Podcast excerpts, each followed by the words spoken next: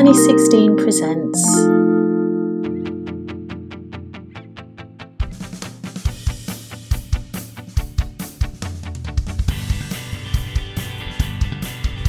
Hello, everyone, and welcome back to Grain Gurls.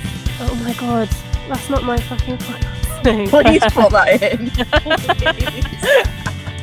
Let's try again.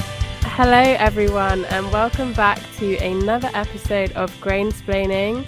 I am here with Nikki Layton, otherwise known as the Negative Camera Club on Instagram, and we've both just rolled out of bed. It's a rainy bank holiday morning, but we're ready to chat some rubbish on the internet. It's gonna be fun. Let's go. Hi, Nikki. How are you? Yeah, not bad. Not bad. I think it's about 20 to 11, so I probably shouldn't have just rolled out of bed, but I have. Probably about well, maybe about an hour ago. Um, but yeah, let's uh, let's get into it and uh, have some fun and Yeah. chat film. We'll have some fresh morning, unfiltered thoughts, which is what we like. It's Sorry if I sound a bit grim. It's hay fever season and it's got me in a chokehold. So Yeah, I, I just sound grim breaks. anyway. So I mean, you might have to put subtitles on. I think I'm that northern that you might have to just put subtitles at the bottom. So I love your accent. So yeah, nice. I don't really, but yeah, let's go. So, um, hopefully, a lot of you know Nikki. Nikki is yeah, Negative Camera Club on Instagram. Also, one of the founding members of Grain Gurls with Tanisha. A quick side note because I completely forgot to say that Nikki is the amazing person behind the Grainsplaining logo. Alex and I gave her a vibe and she just completely encapsulated that and made our beautiful logo. Um, yeah, I'm so happy that our podcast has been lovingly put together by lots of female creatives in the film community and I'm so excited to have her on the podcast today. and yeah, just a film photographer slash legend working hard in the film community to bring equality, which is what we're all here for. Yeah, I think I'm gonna put that in my Instagram handle, like legend, living legend. And uh, Yeah, bad grain splaining badge of honor. yeah, I Uh, mean, yeah, I think we have come together to do this because we both have the same sort of view on life in terms Yeah. of there isn't enough women out there that have a voice or have a platform to, I don't know, produ- produce work without fear of, I don't know. I want to say constructive criticism, but I don't even think it's that, is it? It's just Well, just I People- think just to produce work full stop, a lot of women are scared to do. Like the criticism is like the next step in that. Yeah, it's it's still sad really that when people do post things that you know a certain sort of gender feel the need to to go onto comments and Mm, do this and do that because I don't know I'd never I'd never comment on anyone's work if it wasn't a productive or constructive comment you know? I'd never even comment on how they shoot things. I'd just be like oh that looks that looks slay not that I've ever commented that but you know well, I do appreciate people's like constructive criticism sometimes, but I don't think it's a discussion that should be had in the comments. Like, I think that's Mhm. something that you should chat to the person individually because I think comments can be, you know, interpreted in different ways and it can come across just like you're being a hater. And if someone's posted something they're really proud of, and then it's just like, you should have done it this way, it's just it's just negative. Like, if you want to help, do that, but it doesn't need to be in like a public space because it can just be a bit embarrassing or put that person down. I think it's just really common though, isn't it? Like I've I've seen a few things since we me and Tanisha have started Grain Gurls where especially at the beginning, we obviously posted the logo and everyone was like super keen and everyone was like really supportive. But there were a couple of messages being like, Oh, what about the men? Where's the men's Uh, space? I've had that comment quite a few times. And what about them? I, yeah. I don't. irrelevant. Next. Yeah. let, let me start with our like quick fire questions before we get into the nitty gritty. yeah. Okay. Uh, what was the last film you shot? Oh, the last film I shot, I think, was a Kodak Gold. It might have been a Fuji film actually. So let's go with either of them. I think it was the Fu- Fuji film. Yeah, we'll go with that one. Um, I literally just finished it at the finalissima at Wembley on Thursday, which was the game England versus Brazil.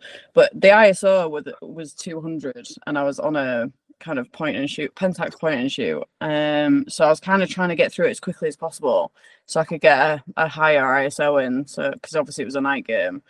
So I've, not I always out- do the rewind trick. Oh, which is a bad that? trick.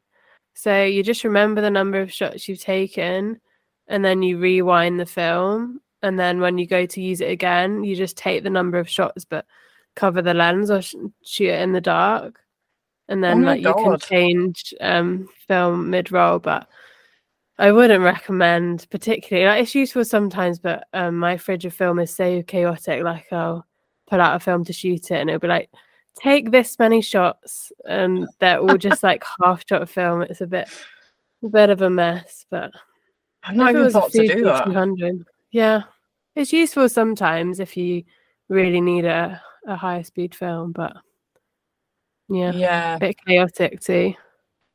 yeah. I, I'd probably forget me, and then I'd, I'd end up having like double exposures, which obviously isn't a bad thing. But Mm, yeah, Yeah. I just get I get really Yeah. frustrated sometimes. I'll load a, f- a film and I'm like, yeah, like, it's sunny day, let's go out, and then I, I take about ten shots, and then I forget about it for a month, and then I need some something with like a higher speed ISO, you know. yeah, or Then I f- even just in a day, the weather can change so oh, much Oh, yeah. within 36 shots. That sounds cool. I think my last film was Kodak Gold as well, actually. I mean, if you shot Fuji 200, it could have been gold too. Who knows these days? They've just in- discontinued another film as well. I've seen on recently. Oh, really? Which You one's know that? that? Oh, I know. I, I would get One it of them. wrong. One of One the of them. Fuji films, but I mean, I don't even count Fuji as a film to shoot anymore because I never see it. Like, I don't think I'd Yeah. ever be that. There's like some films that people are so um upset that they've been discontinued, but I think because I only came into film in the last like five or so years, like I don't feel that you know passion or loyalty or love for a certain film because I've always been in it when there's not been that much about. Mhm. Whereas other people were like, "Oh, I remember this film from back in the day," and they are spending like hundreds on eBay to get it. But I've just been a Kodak girl. Yeah, I've just been whatever's been. cheap, whatever's Yeah. the cheapest. Um, and then I kind of got sick of Kodak Gold, so I ordered some Fujifilm this time round, um, Mm. only because I could get it. But I don't know. I've not tried. Have you tried that CineStill? Is it 400D? Have you tried I- the the? It's like the purple box. Scene Yeah, still. Have you tried it? Because I've not. it- Yeah, I shot it once. I shot a roll for work so we could get some sample pictures, and I, I did really love it. It's a really nice film. It's just when a film is that much money, Mhm. it's not something that I'd like whack in a point and shoot, and that's the sort of photography I do most. Yeah. Like, because I think it's nearly twenty pounds a roll, so It's just It's a lot. crazy. They, they say like everyone jokes about the cost of living and the, the you know the cost of gas and all that, but like the cost of film is just yeah, crazy. Like the percentage that it's gone up is just a joke. Like I remember Kodak, a roll of Kodak used to be I don't know six ninety nine, seven Mm. quid. It's what now? Yeah. Thir- 13, 14 quid, which is what CineStill used to be. Yeah. nuts. I wish I could just time travel and go to Poundland and get all that film when it was a pound a roll. That's one thing that raged me about April Fool's Day. I'm in it. For, Oh, take it easy, love. Take. Yeah. That was so good of them. They always do such a good fair. job of that.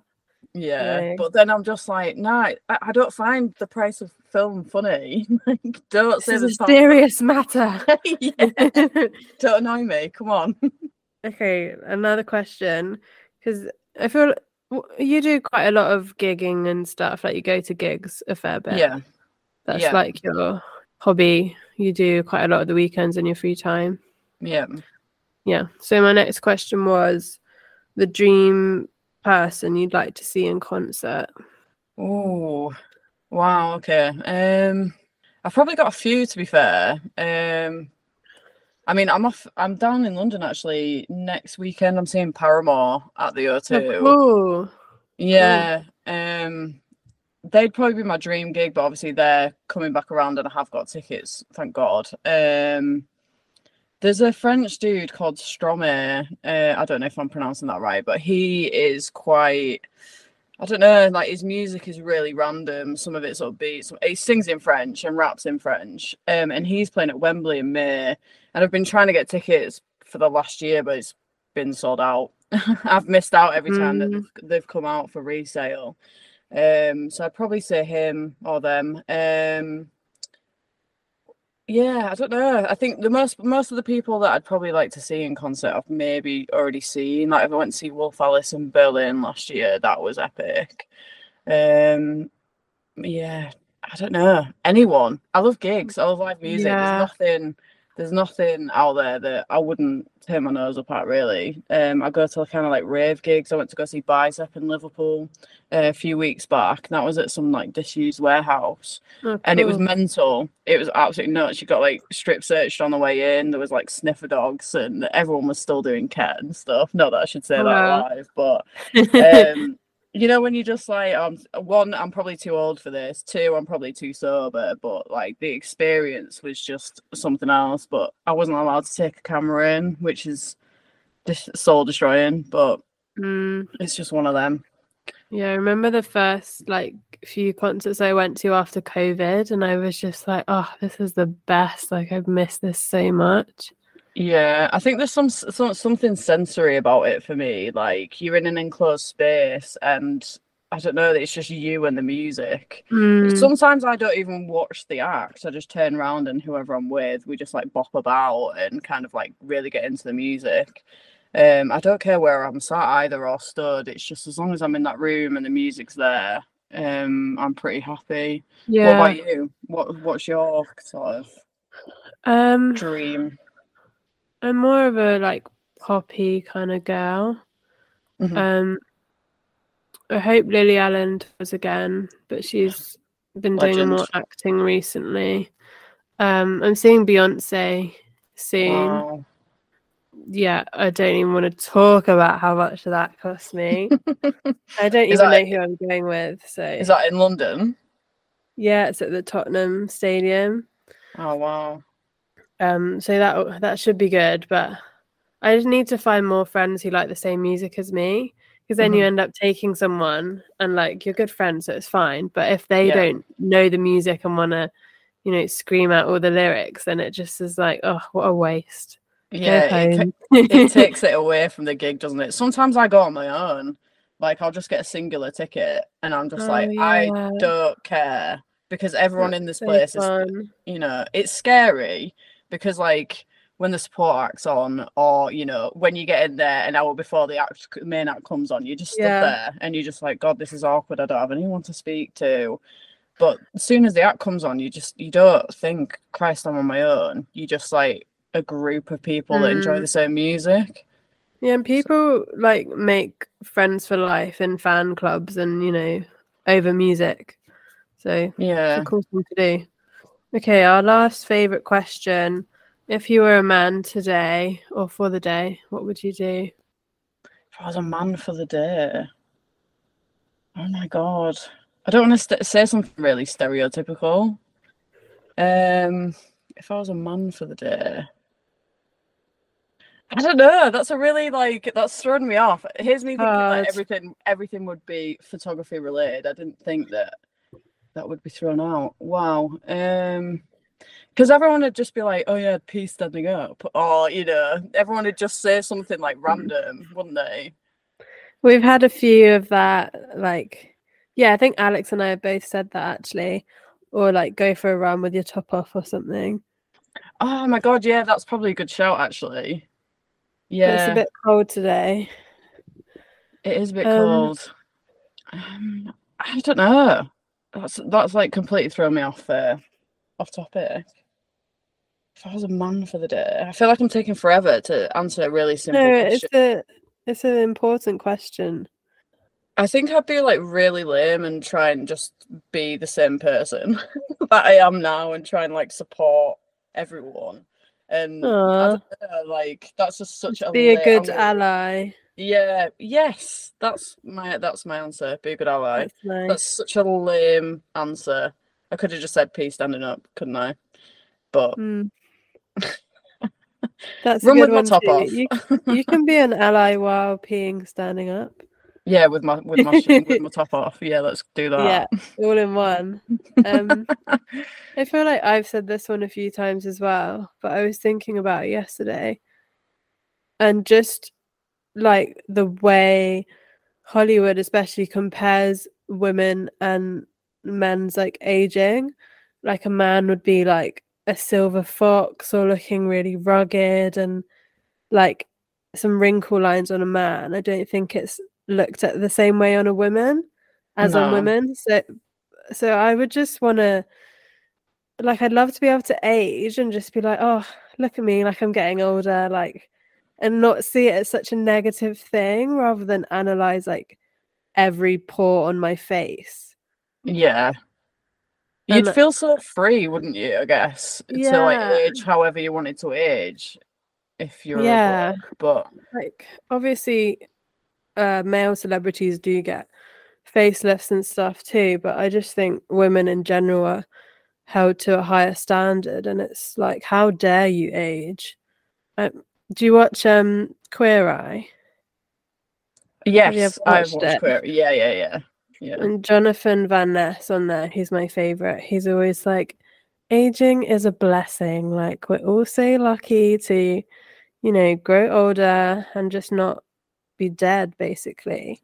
Yeah, But we're put under a lens of like, no, you should be a baby forever. And it's impossible and expensive.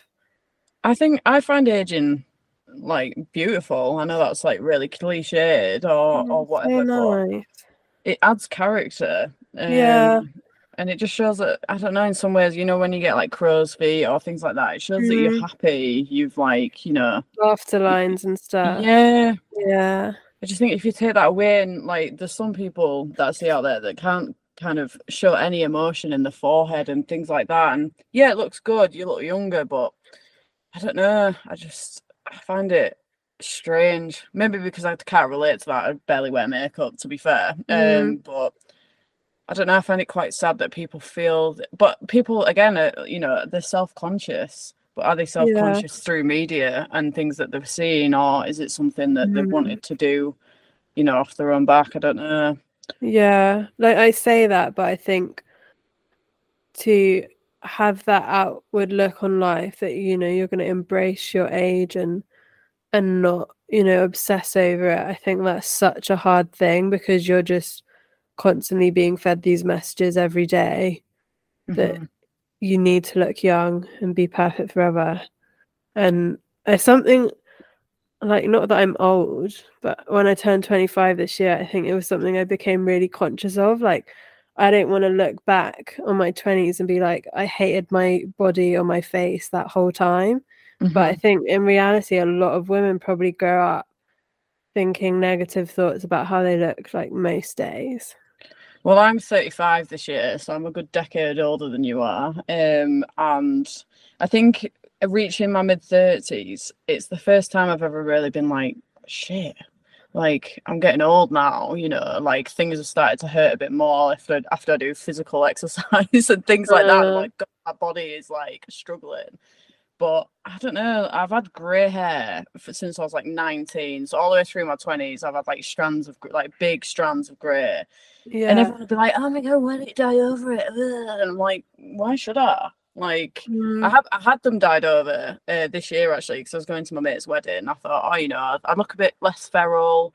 I'll get them dyed over, you know, that sort of thing. And it, uh, you know, it looks all right, but they've grown back and they've come back, and I'm not like, oh, I need to go out and spend, you know, ninety quid on my hair again and get them covered. Because why should I feel like that? But I, I, it's scary that a lot of people out there do.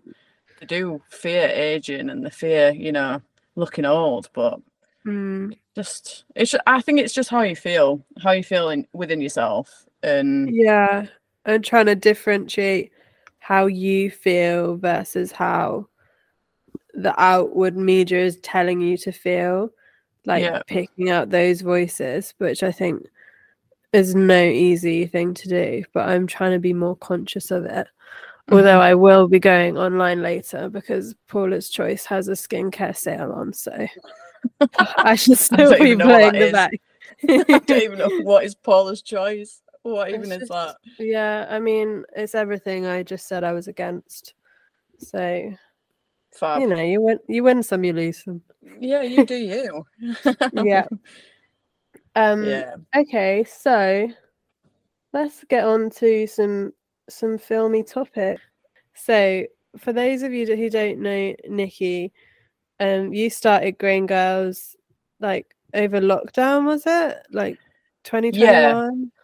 Yeah, something like that. I think it's we've been going now for a few years. Um I think it was at a time where I was still working because I work on the railway, so that kind of never stopped throughout um COVID or lockdowns. And I was just I was just sat in the back cab one day and I remember just thinking, God, is this it? I just went to work, ate food, went to sleep, went back into work, and then obviously Mm, all your hobbies or you know your leisure activities were cut off because you couldn't you'd be in contact with anyone. And I remember just seeing Tani I think Tanisha had posted something, or I think she was like the only uh, female photographer that I'd noticed that I'd followed.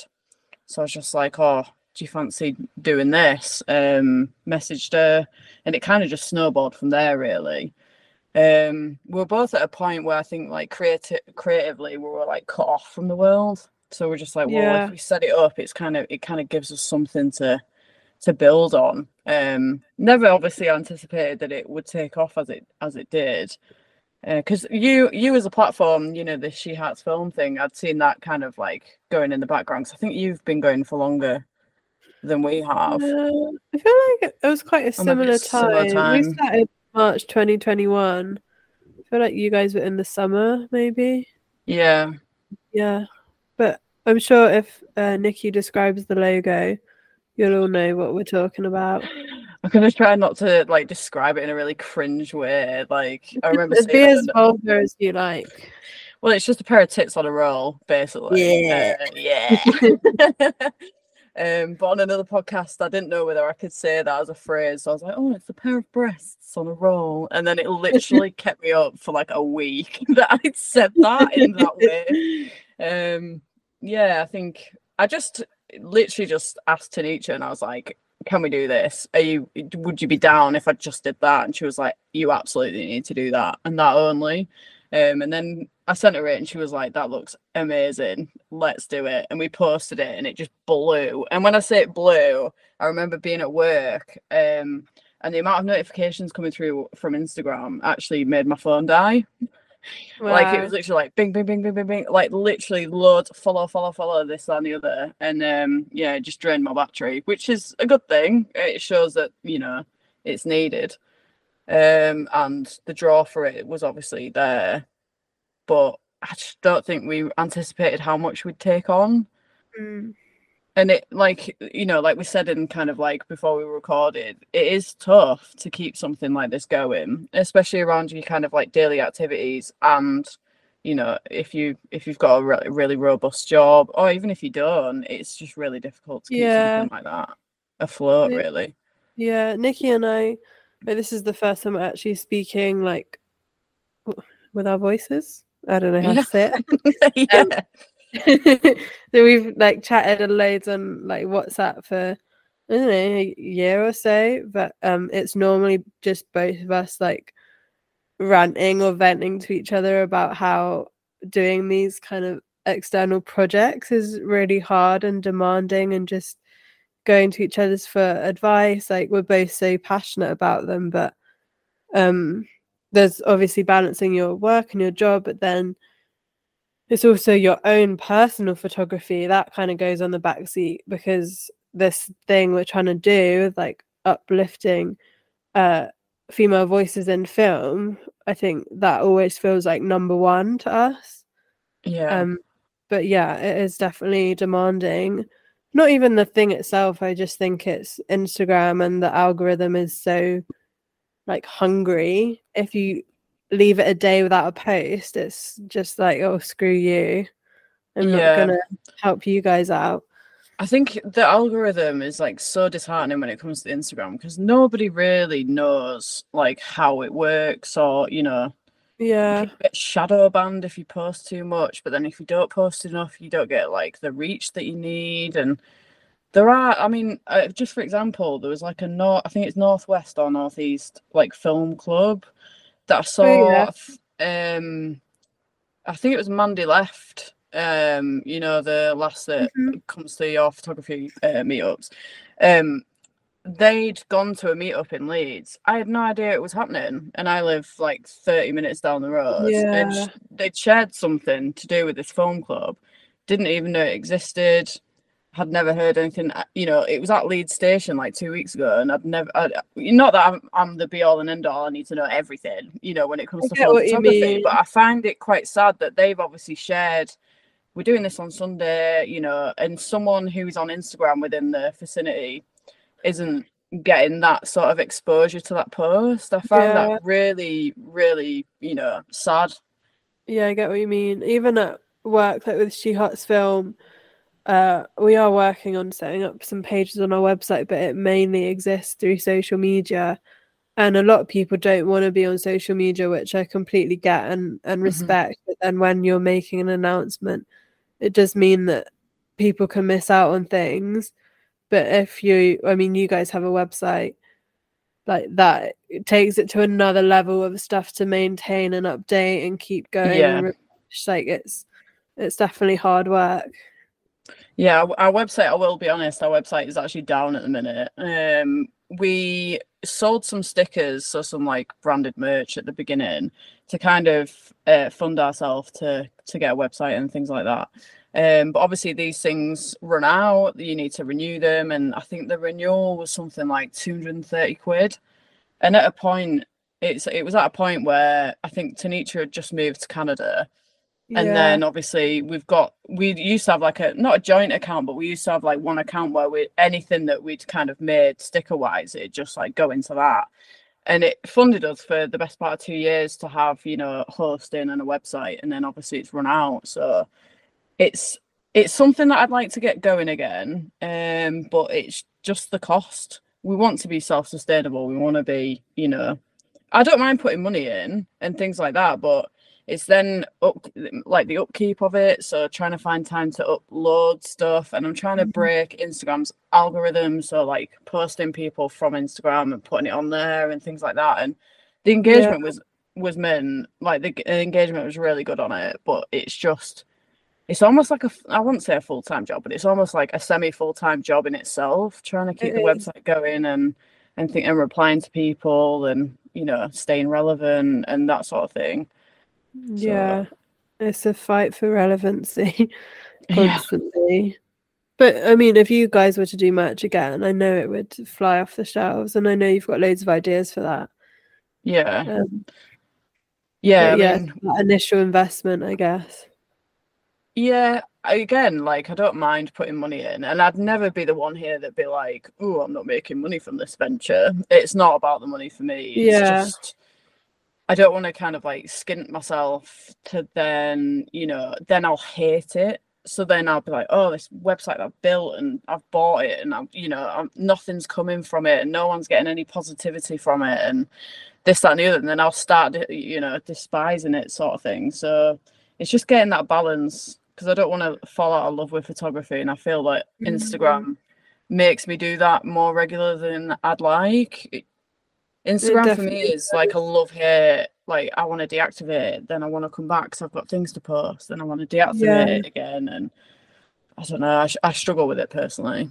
Yeah, me too. I think since I started working in social media as well, it's become a bit more difficult because before I just post whatever on my page because I liked it, and now I'm like, oh, which audio is trending right now? Like, which sound is going to get me the most views? And I can't help but look at the views or the likes and um it's just not good for you like that's not why we should share our work like for that you know gratification back share it because you like it and because you're proud of it and just want the world to see it but uh, it's it's hard to separate the likes from you know, what you actually want people to see Yeah, absolutely. Yeah. I completely agree with that. I mean, I think I turn my likes off, so I can't, I don't see, or people don't see like the likes of the post. yeah But then sometimes, like, I'll, I'll post something and the engagement will be like, it'll skyrocket and I'll get like X amount of posts. And then I'll post something sort of similar time the next day with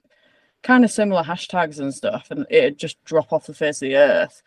So it just, Instagram for me is like, it's soul destroying. You try not to look at the likes and you try not to look at the engagement, Yeah. but then it's like, I, I, I want people to be like, that's it. I want people to be like, oh, you know, whatever. I want people to engage. You're there on Instagram to kind of like build connections and meet people and things like that. But then it, it almost stops you from doing that, which is Yeah, I think ideal, it's hard really. to make sense of, and you get all these pages like, do this and your account will blow up. Like, use this audio. and da, da, da, da. But I don't think anyone really knows. I think the algorithm changes on a day to day basis. I don't think Instagram themselves know what they're doing half the time. And yeah, it's different like if you're in a business because you literally need social media you know to make you money a lot of the time but i think for us um we just want people to see the stuff so that's what matters. Uh, i think we'll get further by um just sharing each other's work and, and commenting and supporting in that way.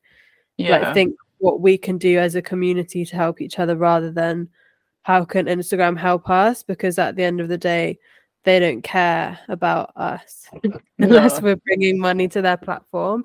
And- absolutely. None of us are selling stuff like we're just sharing our work so you know they want people that are selling a product or running ad campaigns and because film photographers aren't doing that they're just you know sharing their art we're not going to be a demographic of you know accounts that they're going to necessarily support so Oh, yeah. I think for me, one thing that really annoyed me recently was um, I'd, I'd seen somewhere that a reel kept you kind of like a bit more relevant, or if you post reels, you get more engagement and this sort of thing.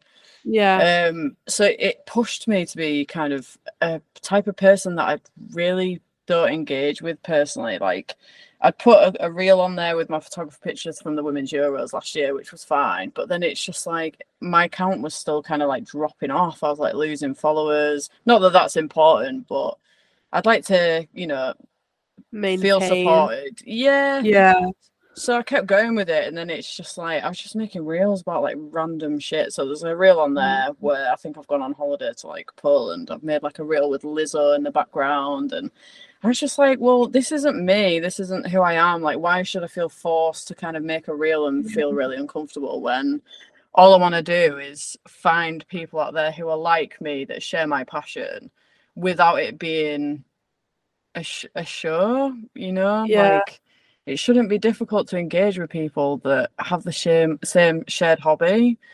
I don't Mm, know. I struggle. I did struggle with that, but I've stopped doing reels now. I 'cause get I what you just- mean.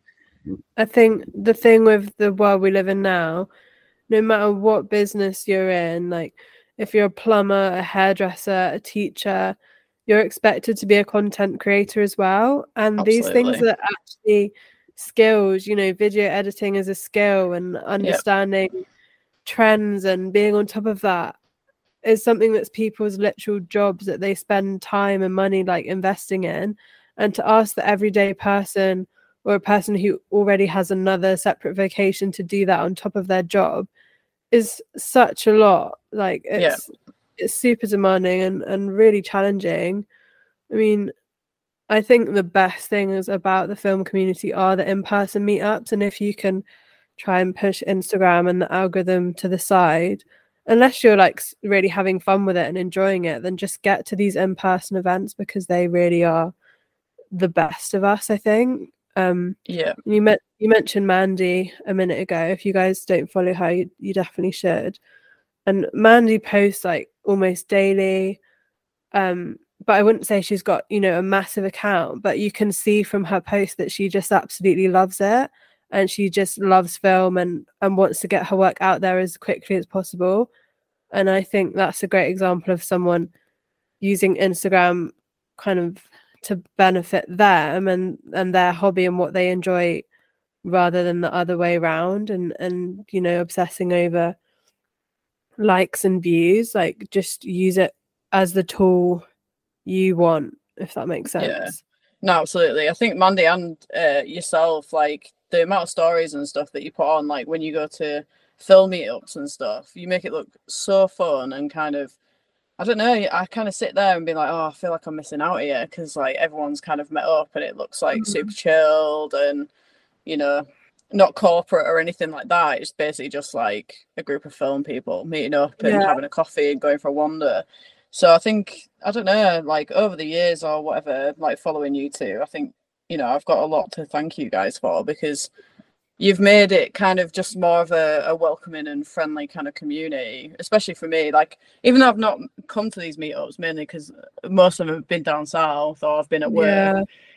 I don't know. You've kind of just made it look like a safe and open space for anybody. Yeah. Because I'm like super introverted. Like my personality is, I don't know. I'll do a lot of things on my own. I'm not. I am outgoing. Depends on who I'm around, that sort of thing. But the mainstay for me is I'm quite introverted. So like a group meet up where like everyone's super like, wow, this, this, and this. Like sounds like my worst nightmare. Um, but I don't know, the meetups that you guys do and and things like that just make it look super normal and Yeah. super like something that I'd get on board with. They are so fun and chill, and I think a lot of photographers are a bit awkward. Like our camera is sort of our shield. But if you bring us all together, we all have that in common, and you all have film in common, so it's easy to chat to people. And everyone's just like so kind. Like I did a little walk for my birthday, um, and everybody brought me a present, and I was like, oh my god, like please don't think I did this walk just to get gifts off you guys because I wasn't expecting it at all. And I really need to do a post to like thank people properly. But um like Sebastian, I don't know if you know him. Name rings a he, bell. he uh is part of analog meetups. He brought me a point and shoot camera. Um the vintage camera hut guys, they got me a, an Olympus lens.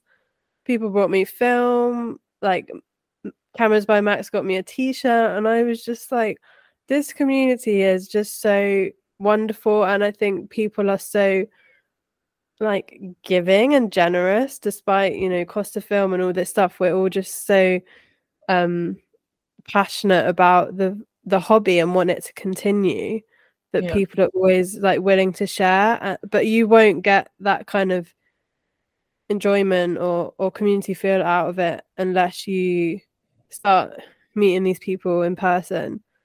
Like i think the friends you make on the internet is amazing but it, when you take it to that next level and and meet these people that you've been like nerding out about film with for so long it's just like the best feeling.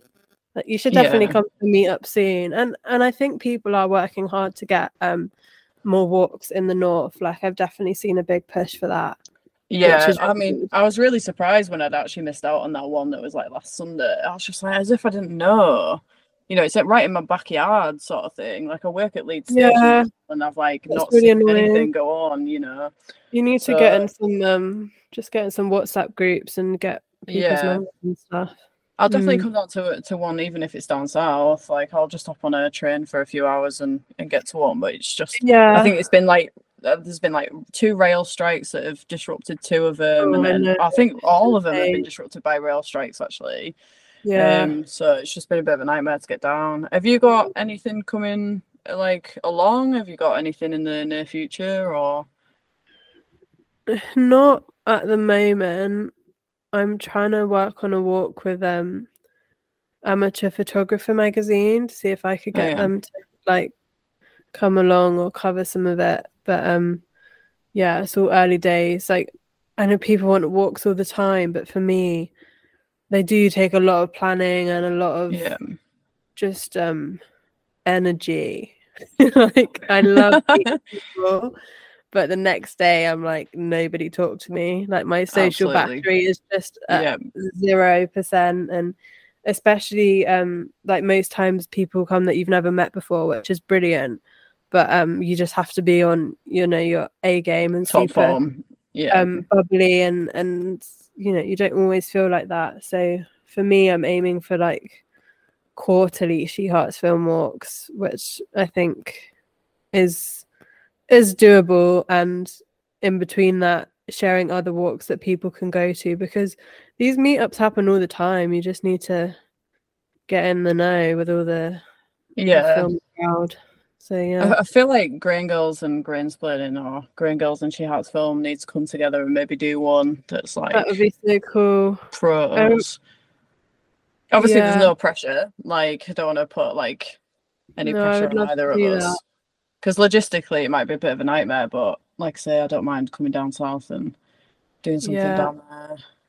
i'd love to do more in-person stuff i have so many ideas it's just the the Time time, and and the money yeah yeah what about Yeah. you are you just like keeping up with the instagram and do you guys have any immediate plans Yeah, um, so Tanisha at the minute obviously is in Canada. Um, so she actually suggested a really cool idea of she'd do a photo walk over there. And because of the time difference, like when we do a photo walk over here, one would be a daytime, one would be a nighttime. Ooh. So then you could kind of like collate the two, whatever was shot obviously on the photo walk and have like a really cool like daytime, nighttime sort of yeah like that's so post to fun put out. But then obviously we'll probably need to get the website back up and running, or you know, we need to probably maybe put a bit of effort or more effort into to getting it actually rocking and rolling.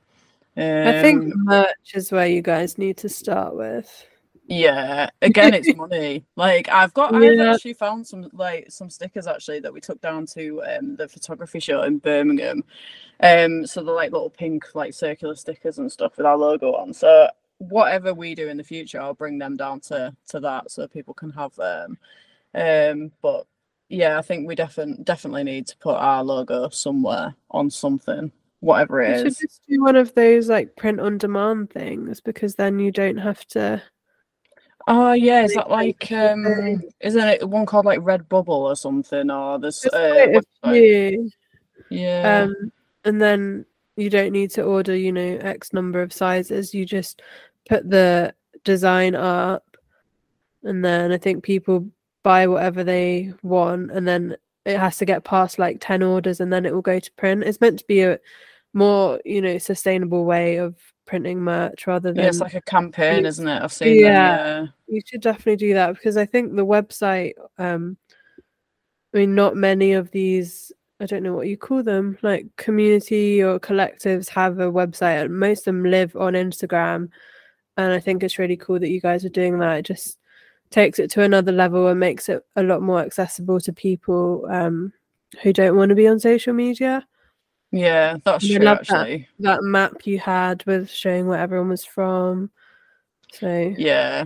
I definitely do want to get it back up and running. Um it's just obviously time and money. That's Yeah. Those are things. Invest in us, please. Uh, yeah, give us some money.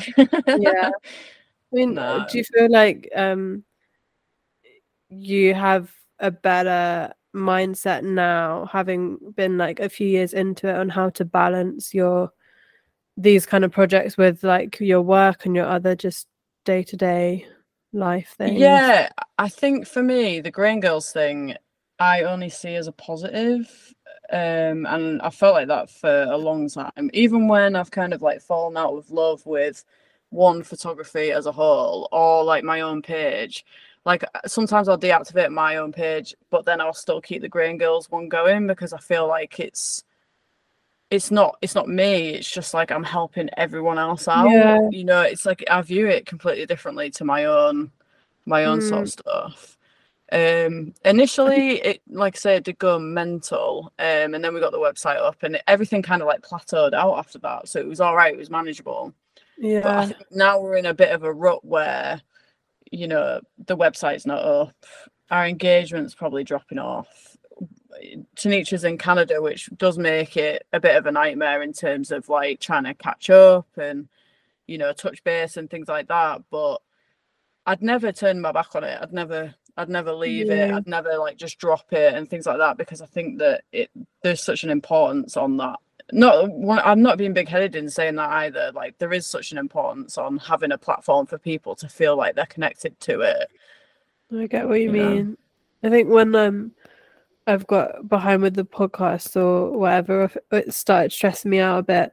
That's what Graham's always said to me. Like, remember, this is meant to be a fun thing and a positive Yeah. thing, um, and to not, you know, put put all this pressure on it to make it stressful. And remember the that people are enjoying it, and even if you get like 20 likes which might feel sad you have to think that's 20 people like i- if you're in a room with 20 real people you'd be like Yeah. damn look at me Yeah. so i think just trying to ground yourself when it, it gets a bit overwhelming i mean balancing your time is like another thing which i don't know if i'll ever get good at but um Yeah, I think Yeah. you're like su- super busy compared to like me and Tanisha though. Like me and Tanisha run the Instagram and we do a bit of a website when it's up and, and running. But like you seem to be like doing this work and doing the, these podcasts and stuff. And like that takes like so much time and effort. Like I commend Yeah. obviously the amount of like effort that you do put in because even just editing a podcast that can take you like a full a full working week sometimes. you Yeah. know? It's not it's not a mean feat. No, editing doesn't come naturally to me, as I'm sure Paul and Karen at work would tell you, because I'm often a bit behind on my deadlines.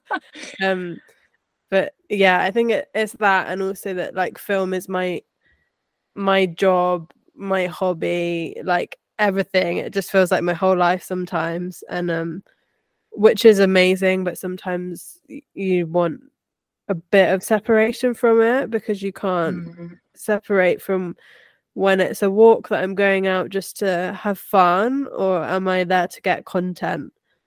You know, Yeah. 'cause sometimes I just want to enjoy it and not be like, oh my god, do that again so I can film it and put it on Instagram and get two likes. Yeah, that's the Um, oh, is- isn't it? In a nutshell, that is literally it. Like, do you do it for the love of it anymore, or is it just Yeah. like because it pays the bills? And it's just getting that fine line, I think. Yeah. And like, don't get me wrong, I love seeing people's cool reels and what they're up to. But sometimes I think we need to remember part of the reason we all love film, or for me, was to, you know, slow down and get away from technology.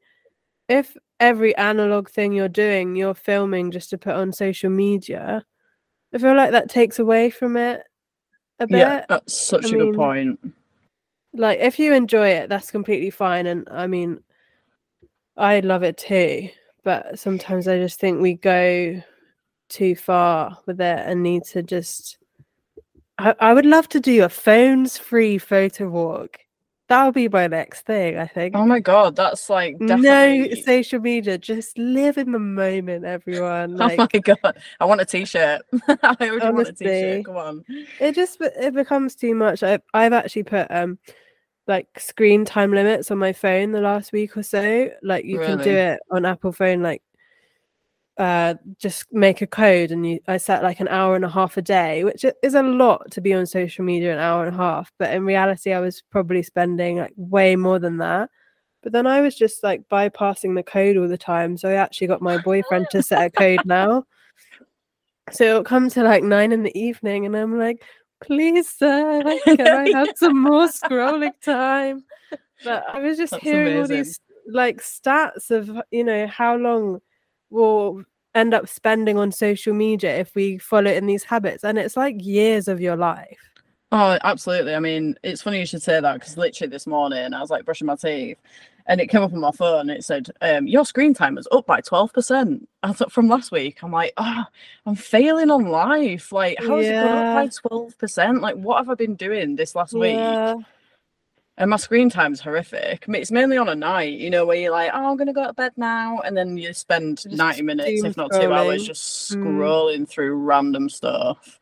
But everybody Yeah. does it. Everyone. But do, and I've only put this, um, you know, time limit on in the last week, so I'm not going to be like I'm on my high horse and I'm doing amazing because I'll probably crumble in the next week or so.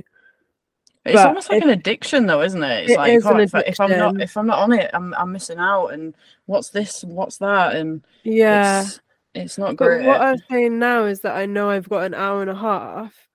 I see it as like, let's have productive social media time. Like, oh, what's Mandy posted today? I want to see what this person's up to. Oh, Lomography's just got this new thing out. Like, actually checking out stuff I want to see. Or Yeah, it'll be like, oh, I want to post this thing or update that rather than just scrolling and learning like random facts that are sometimes really interesting but a lot of the time irrelevant like do you remember all the content you consumed yesterday Probably, probably not. not, No, that's such a good way to look at it, though. It's almost like having a bite-sized kind of social media thing every day, where Mm, you're actually productive. Yeah, that's such a that's such a cool way to look at it. Maybe I should start doing stuff like that. Probably. Yeah everyone set an hour and a half on your phone and, and you will realize how much time you're spending on that because an hour and a half is a long time but it's never enough No, I dread to even look at how much I spend on Instagram. yeah Like I just go Mm. on the reels bit, even though I can't stand reels, but I'm just like, oh, there's a cute cat. Oh, there's something else. Oh, that's funny. Haha, you know, whatever. I just must be so annoying, like just sat there listening to like three seconds of like music and then just like scrolling Yeah. along. and it's never ending so you could go on and on forever into the Mhm. abyss of instagram but well i'm glad like we've both got ideas for future projects and we're both you know it's both super important to us like she, Hearts film grainsplaining grain gurls they're not things that are going to go away but i feel like we're both realistic in the fact that you know life has its ups and downs and the projects are kind of gonna kind of like ebb and flow with that but that's okay as long as they do keep going Yeah, I think even if you're moving forward, even if it's not at a pace, at least you're not standing still. Um, when Yeah. it comes to like Instagram and things like that, I think for me it's like it's guilt more than anything. I think the, the latter end of last year, I think there was probably I don't know six months, maybe five months, something like that, where I didn't actually post anything to our Instagram on Grain Gurls. I felt mm. s- like such a guilt that I wasn't people I could see people were tagging in us in thousands of tags. Like I think our tag count something like I don't know, fifty thousand tags or something. And people were taking the time and effort to tag us, oh, hashtag grain gurls. And I just wasn't doing anything to promote these people. And it's just like, well, you know, come on, I have to even if it's five minutes a day, I have to, you know, go on there and share things to our story because then that's the only way that people are going to find other photographers that are like them, yeah you know. but i would say in like if you think back to instagram now versus before you started grain gurls like don't you think it's so different in terms of who is on your feed Oh, absolutely. Absolutely. I almost feel like it's a better place. Not that, Yeah. again, I'm not being like arrogant or anything like that, but even with like the film Sorority and people like that and other communities, and there's one one um lot that I think they're called bitches with cameras, and I'm like, yes, yeah. Let's go. You know, like I There's just find it so cool. yeah. Yeah, no i i definitely feel like we've made a difference or other people are making a difference and there's more understanding about why these projects first started and I, I mean i remember part of the reason i wanted it was i was just scrolling and never seeing a woman on my timeline. Yeah. and now i'd say the majority of my feed is girls yeah, which i absolutely love. So that in itself is like a win that you know we have made a difference and we need to um you know remember that when we're feeling the pressure of instagram algorithms.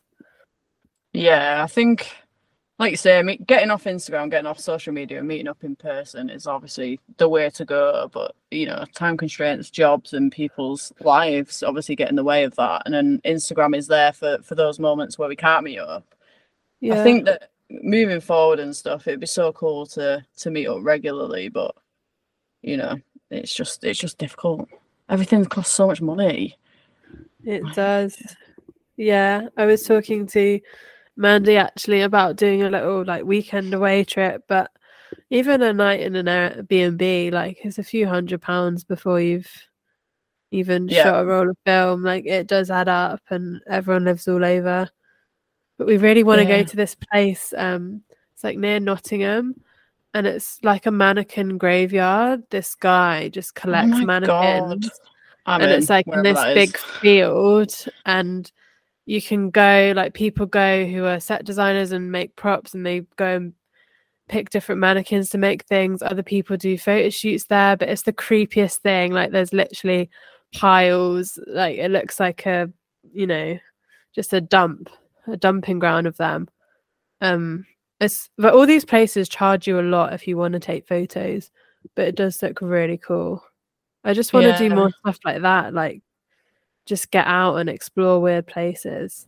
Yeah, well, that's another thing as well because I think that it does get quite diluted on Instagram. You know, like if there's a cool place in your city or close by city, Yeah. it's like you see the same shot like 45 times over, you know. Yeah. Um, it's just It's like, it's not- yeah, it's just about getting out there and exploring new new ventures new and things like that. Yeah. Yeah. But um in general, have you found the whole experience of starting Grain Gurls, you know, a really positive one, or have you had any backlash or haters? Um, I think I'd say 99% has been positive.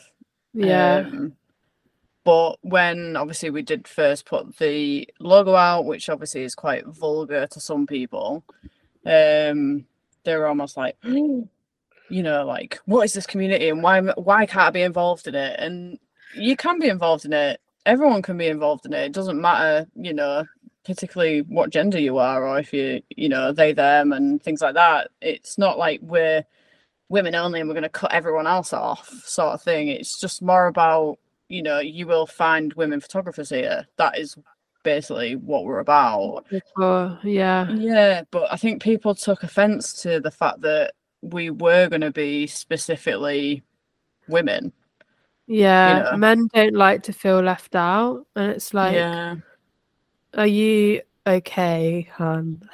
like, how do you think we've felt for, you know, yeah hundreds and hundreds of years?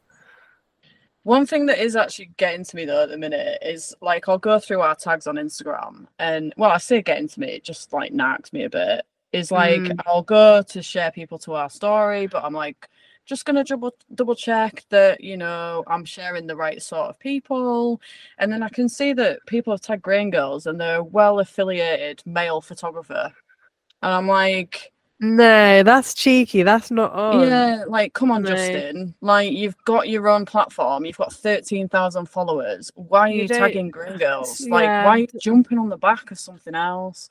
And that's honestly that's really not what it's for. annoys me. Yeah, it really pisses me off. No, that's that's really annoying. I mean, there are so many great guys in the community who are like sharing women's work and um like the front guys are always so supportive. Yeah, absolutely. People like that, which I appreciate.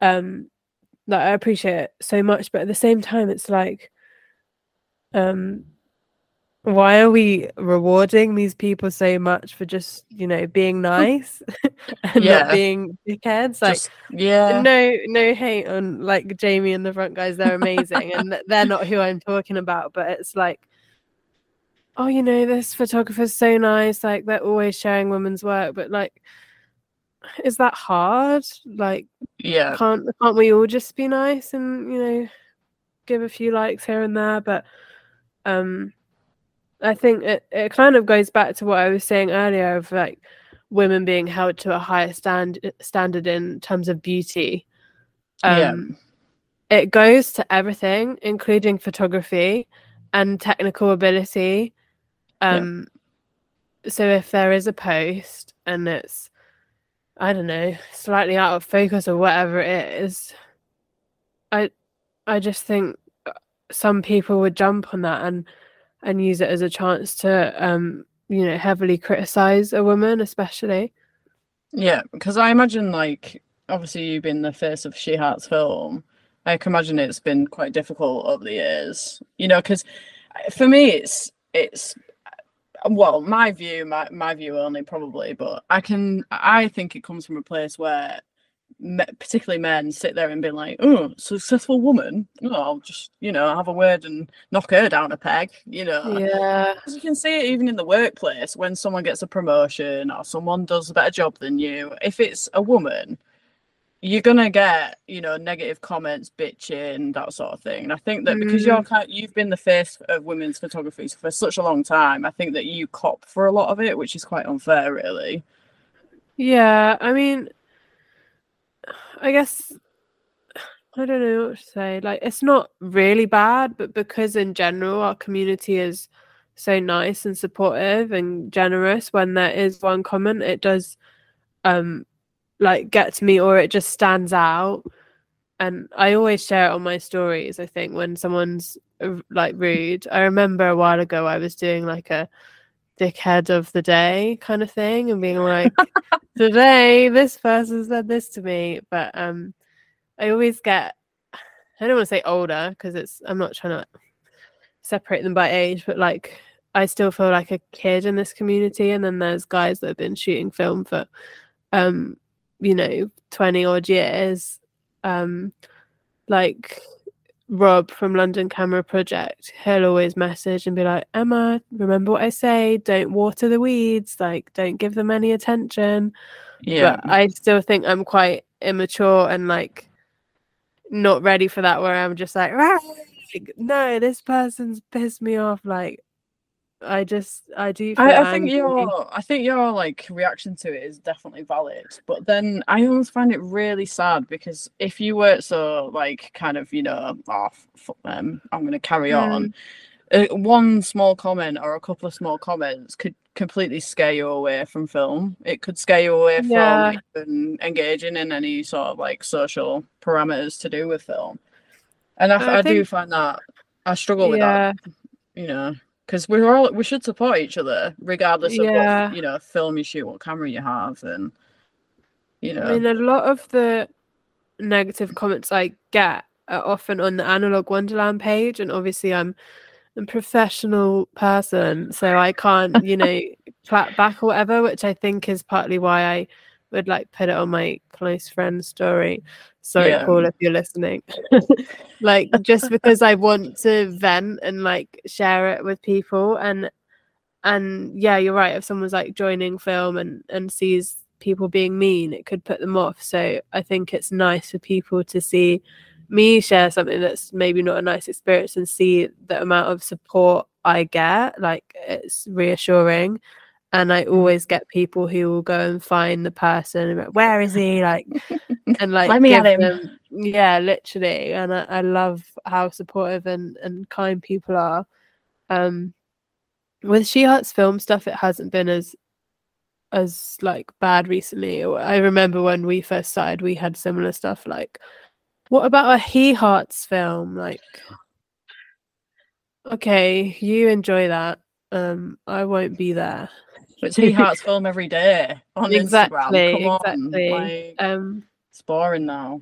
and we had a guy who I think a few people in the community have had run-ins with, and you can tell he's just a person that is there to, you know, antagonize people and annoy you. And Mhm. the advice was just like just block them. Like he's not a nice person. He's he's harmless in real life, but he's just like a total troll.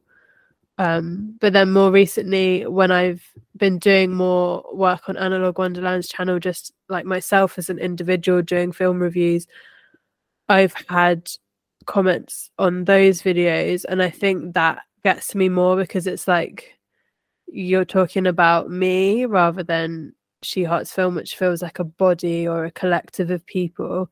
And when it's just commenting on your content in particular, it feels a lot more personal, I'd say. Yeah, I, th- I think again, like photography is such a subjective thing that like obviously anyone can comment on, but I think that when you're putting yourself out there as like a face of a business and things like that, and people like com- uh, commenting on your stuff specifically, it's hard to not take things away and take it personally because I think that that's how it was, you know, put out there for you to read. It's not like they're just like attacking Analog Wonderland or anything like that. It's like they're, they're going straight for you, which I mean, fair Yeah. play. Like you know, you've done amazing work. Like I've said in that lomography um post that they asked me to do. Like I've said, that you know, you've been like you've been an absolute pillar to the photography community, and it's just such a shame that you have to be subject to such like negative comments over the years. Mm. But It, really is hasn't been that much, but um, I definitely can be like a sensitive soul. Um, it depends what mood you're in, like when these people catch Yeah. you.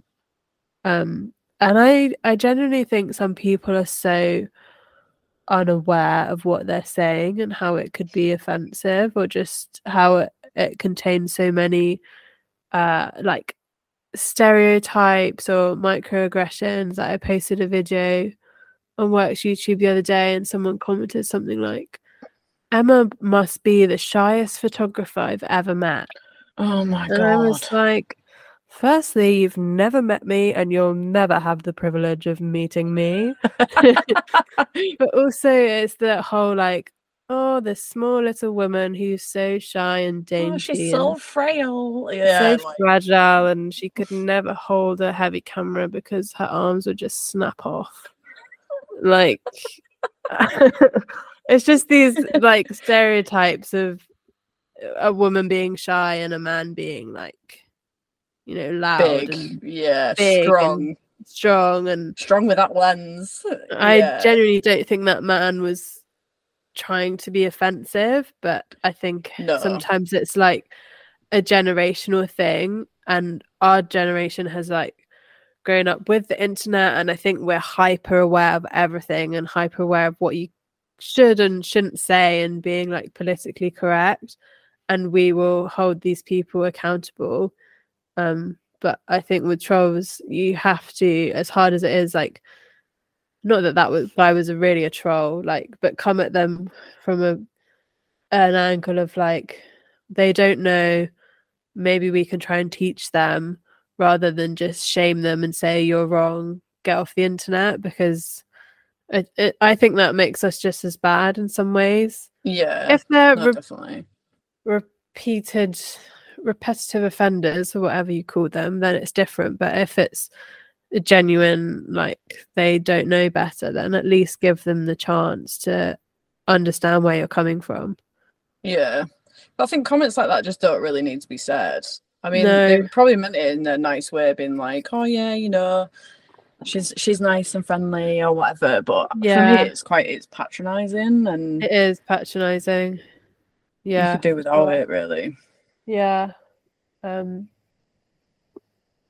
but no it's all right in general everything's so positive and when i do a female only walk in particular i just come back feeling like absolutely unstoppable like they are the best things you should really come on one soon Yeah, no, I definitely. I know I keep saying it, and then I keep not turning up, but I definitely will make it down to one.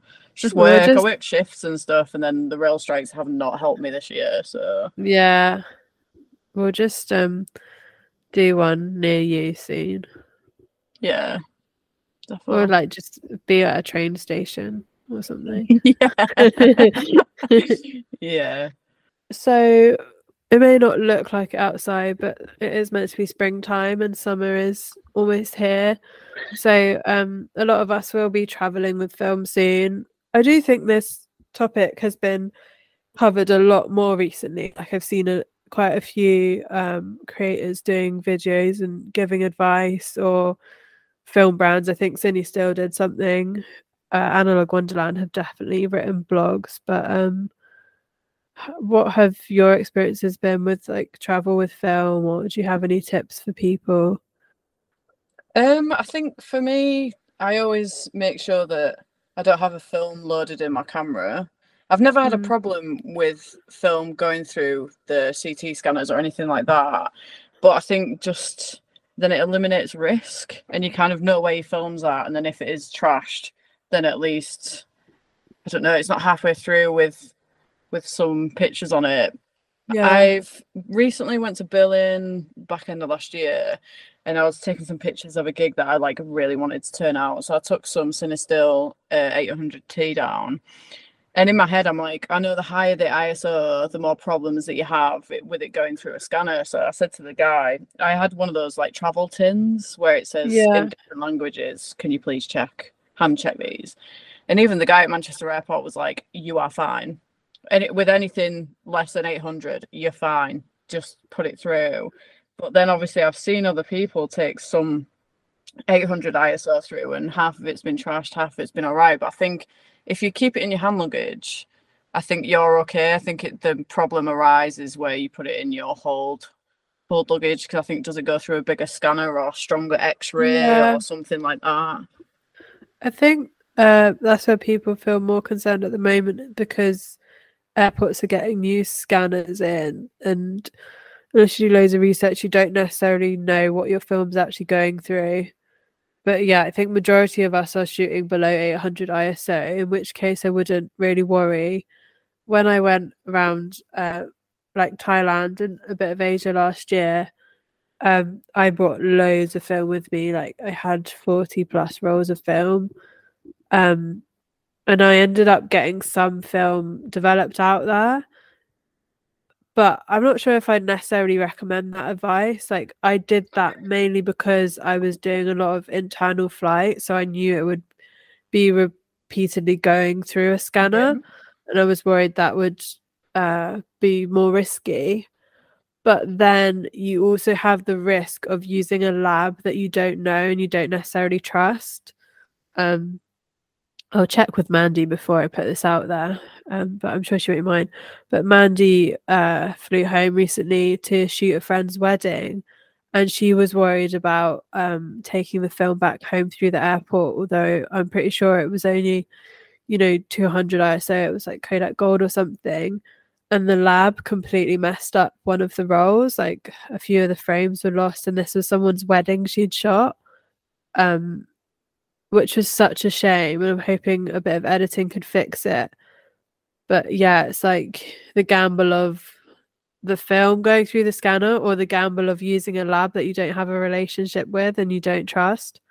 Yeah. So There's definitely a lot of risk, I think, when it comes to traveling because, like you said, like different airports are completely different. Like I'm sure I read somewhere that Amsterdam were getting new s- scanners in that could affect Mm. certain ISO film or something, even if it was in your Yeah. hand luggage. Um, and sometimes the, the- security are just mean. Like they're just they make you feel like you're doing something wrong. yeah, Like I just want to take pretty pictures of my holiday. Like don't shout Yeah. at me. I mean, I've Um, se- I've seen a roll when it's been trashed, and it's not fun. Like the lines down it, and like there's no color on it hardly, and it, really. it just oh, yeah, it just it doesn't it doesn't look good. It's not like you can edit bits out, and it's a bit of light leak or anything like that. It's literally like the noise on it is horrific, and there's just lines down it. It's, it's not it's not ideal. I've never seen one.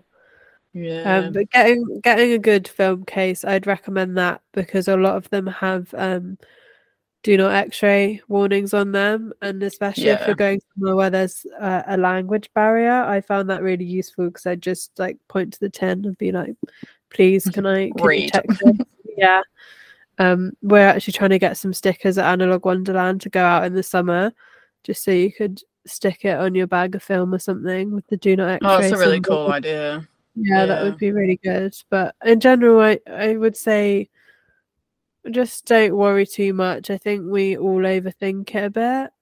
I mean, do whatever's going to make you feel like your film is safe, but unless you're shooting like 800T or Delta 3200 or something super high, I think in general you're fine. And if you talk to security, like just choose your moments. Don't talk to them when they're super busy and there's a queue of people behind you. Like if someone's walking past and you can just grab them and politely ask if they can hand check it. That's normally the best way to go and will avoid them um having a go at you.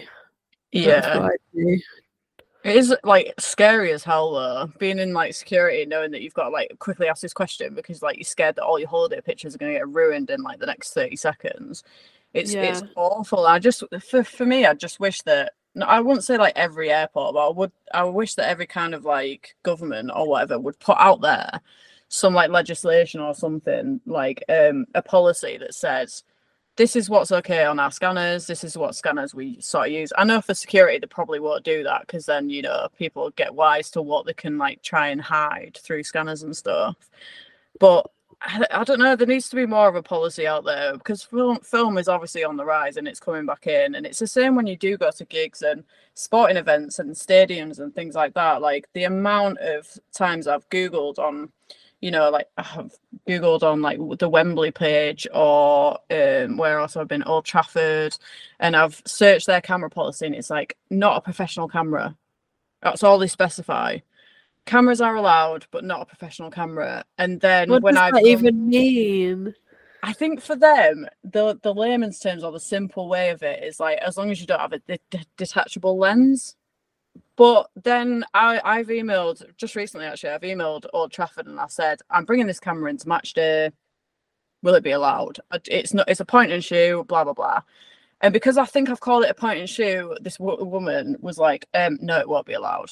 And I was like, "But it's not a professional camera." So I sent her a picture of it. It's like a Pentax 105R. It's like a point and shoot, quite robust, not small really. So I was like, "Can you confirm yes or no whether it would be turned away?" And she was like, "Oh, that should be fine." So I was like, "Right," because that's really convincing. So obviously, I'm in the queue to get in the stand. There's a girl in front of me, and I think she's got like Olympus OM10. The guy's like, "No, you need to go put that in dro- uh, drop luggage or baggage or whatever it's called. It's Oh. not coming in." So I was like, "Oh shit!" But I obviously, wouldn't she's like got, to be separated from my camera. I know she was absolutely devastated. I was just, I felt really sorry for her. But then I was like, well, he specifically said no cameras. So when he came to me, he was like, no, you're not allowed in. I was like, I think you'll find. Got, got my little Gmail open. Uh, Julie, Julie from customer support says that that should be fine. Thanks, was like- Julie. yeah, literally. Shout out to Julie in Old Trafford customer support. Um, I was like, oh, um, I've sent a picture of my camera. Um, they said it should be fine. And he's like, all right, yeah, you can go in. And I was like, well, it shouldn't Yeah. take me emailing this customer support woman and all the stress for someone to be like, no, no cameras, when he's allowed me in with a camera anyway after I've, ki- well, I didn't kick off, Yeah. but I was just like, you're wrong. I, I've sent a picture in. They said it's fine. It's just the lack of consistency, so you never really know what's gonna fly or not.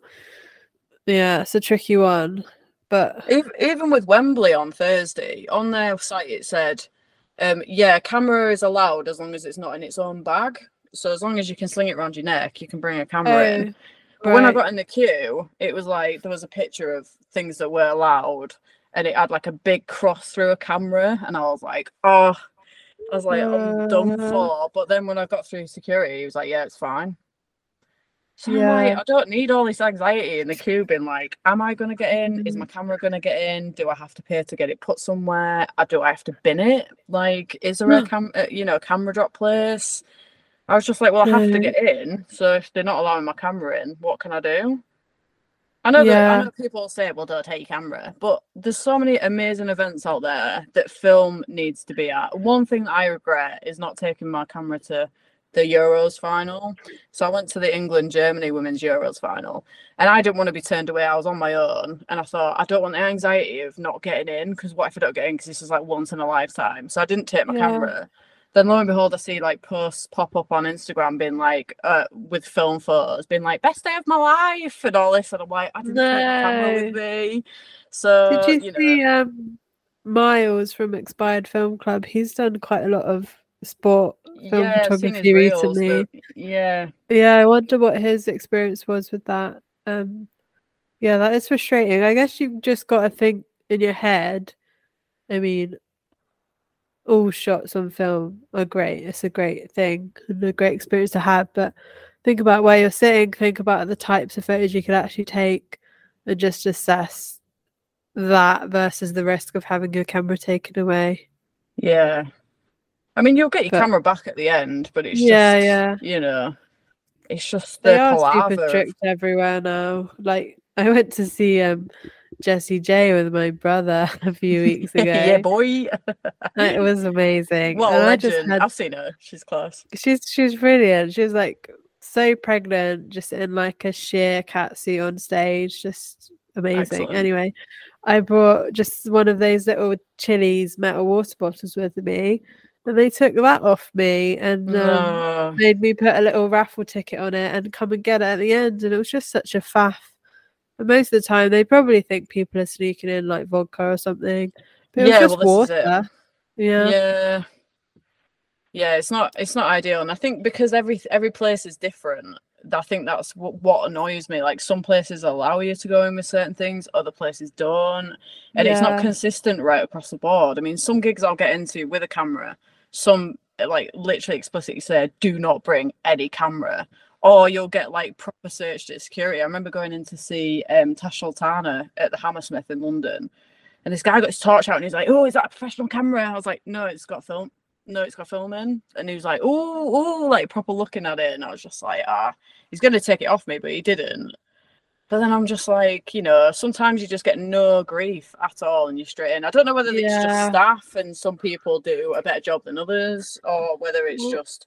There's I no, always think no, that security, like some people just love the power that that job brings them, and they love to just tell you off. yeah, yeah, and I just hate causing a fuss or a scene, so I'd Yeah, always same. rather avoid that. But yeah, the, I think it's one of the worst feelings regretting a photo that you could have taken or being somewhere and Absolutely. been like, oh, that shot would have been so great. Um, Yeah. so yeah, I guess you got to go for it. I know that some companies, uh, I could be wrong, but I'm pretty sure Ilford has done work with airports before to try and you know get a more consistent set of rules. But I guess it, as soon as the technology updates and they've got to rethink that all again, and and someone's got to do tests or sacrifice their film to see um, what what these scanners would do to them. But I would just always go for it. Like, what's the worst that can happen? You ruin your shots, but I think I'd take that over the feeling of thinking, "Oh, I wish I brought my camera with me." Yeah, which is what I should have done when on the Euros final. To be fair, I like regret that forever. But Uh, I think definitely the advice for anyone, if you're still listening, an hour and whatever in, I think just if you want to take your camera, take your camera and run the risk of either putting it in somewhere until wherever you've gone is over, or you might have a bit of a spoilt role, but at least you've kind of gone out there and lived your life and loved photography anyway and done some shots, even if they are trashed. Yeah, or just everyone get a little 110 spy camera. Yeah. Put it in, put it in your pants. they'll they'll never get hold of it. and on that bombshell, Yeah. thank you so much, Nikki. It's been nice to talk to you in person finally, and um, hopefully we can keep motivating each other to keep these projects going and have some more exciting things on the horizon. Yeah, I definitely think that, you know, we should keep uh, the conversation up and keep going with everything because I think we're onto a bit of a winner. And, you know, as long as both of us stay positive, which is quite hard because I think we're both quite similar. Well, um, yeah, I think you feel positive after you've had the thing that is like the reward. So you need to do the work to get there, if that makes sense. Yeah, Like if I do the work for a photo walk and in the middle of the planning it feels a bit of a slog, but then you have the event and it's like the best thing ever. And Yeah. that's what fuels you to keep going because you you see in person the difference you're making. yeah, Um so yeah, no. There's always more to be done and we will keep fighting the good fight. So yeah. Well, um Nikki, do you want to shout out your handles again? Uh, yeah, so you can find me at the Negative Camera Club. Um, that's my kind of like personal sort of page, and then Grain Gurls is where all the fun happens, and that's where we try and strive to share um women photographers um on our page. So yeah, give me a follow, give them a follow, whatever you want. Don't give anyone a follow. Who cares?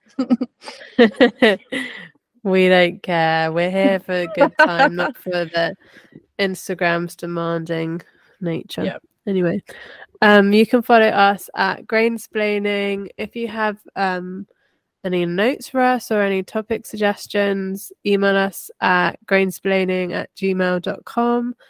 My Instagram handle is Emma J Lloyd underscore. I hope I got that right. and Alex is Alexandra Heron underscore, I believe. Thank you so much for listening, everyone. Um, yeah, it's been a we've covered a lot today. Good work, Nikki. Yes, I'm gonna go have a lie down now. I think. Yeah, have a lovely rest of your day, and um, we'll speak to you all soon. Thanks, guys. Bye. Bye.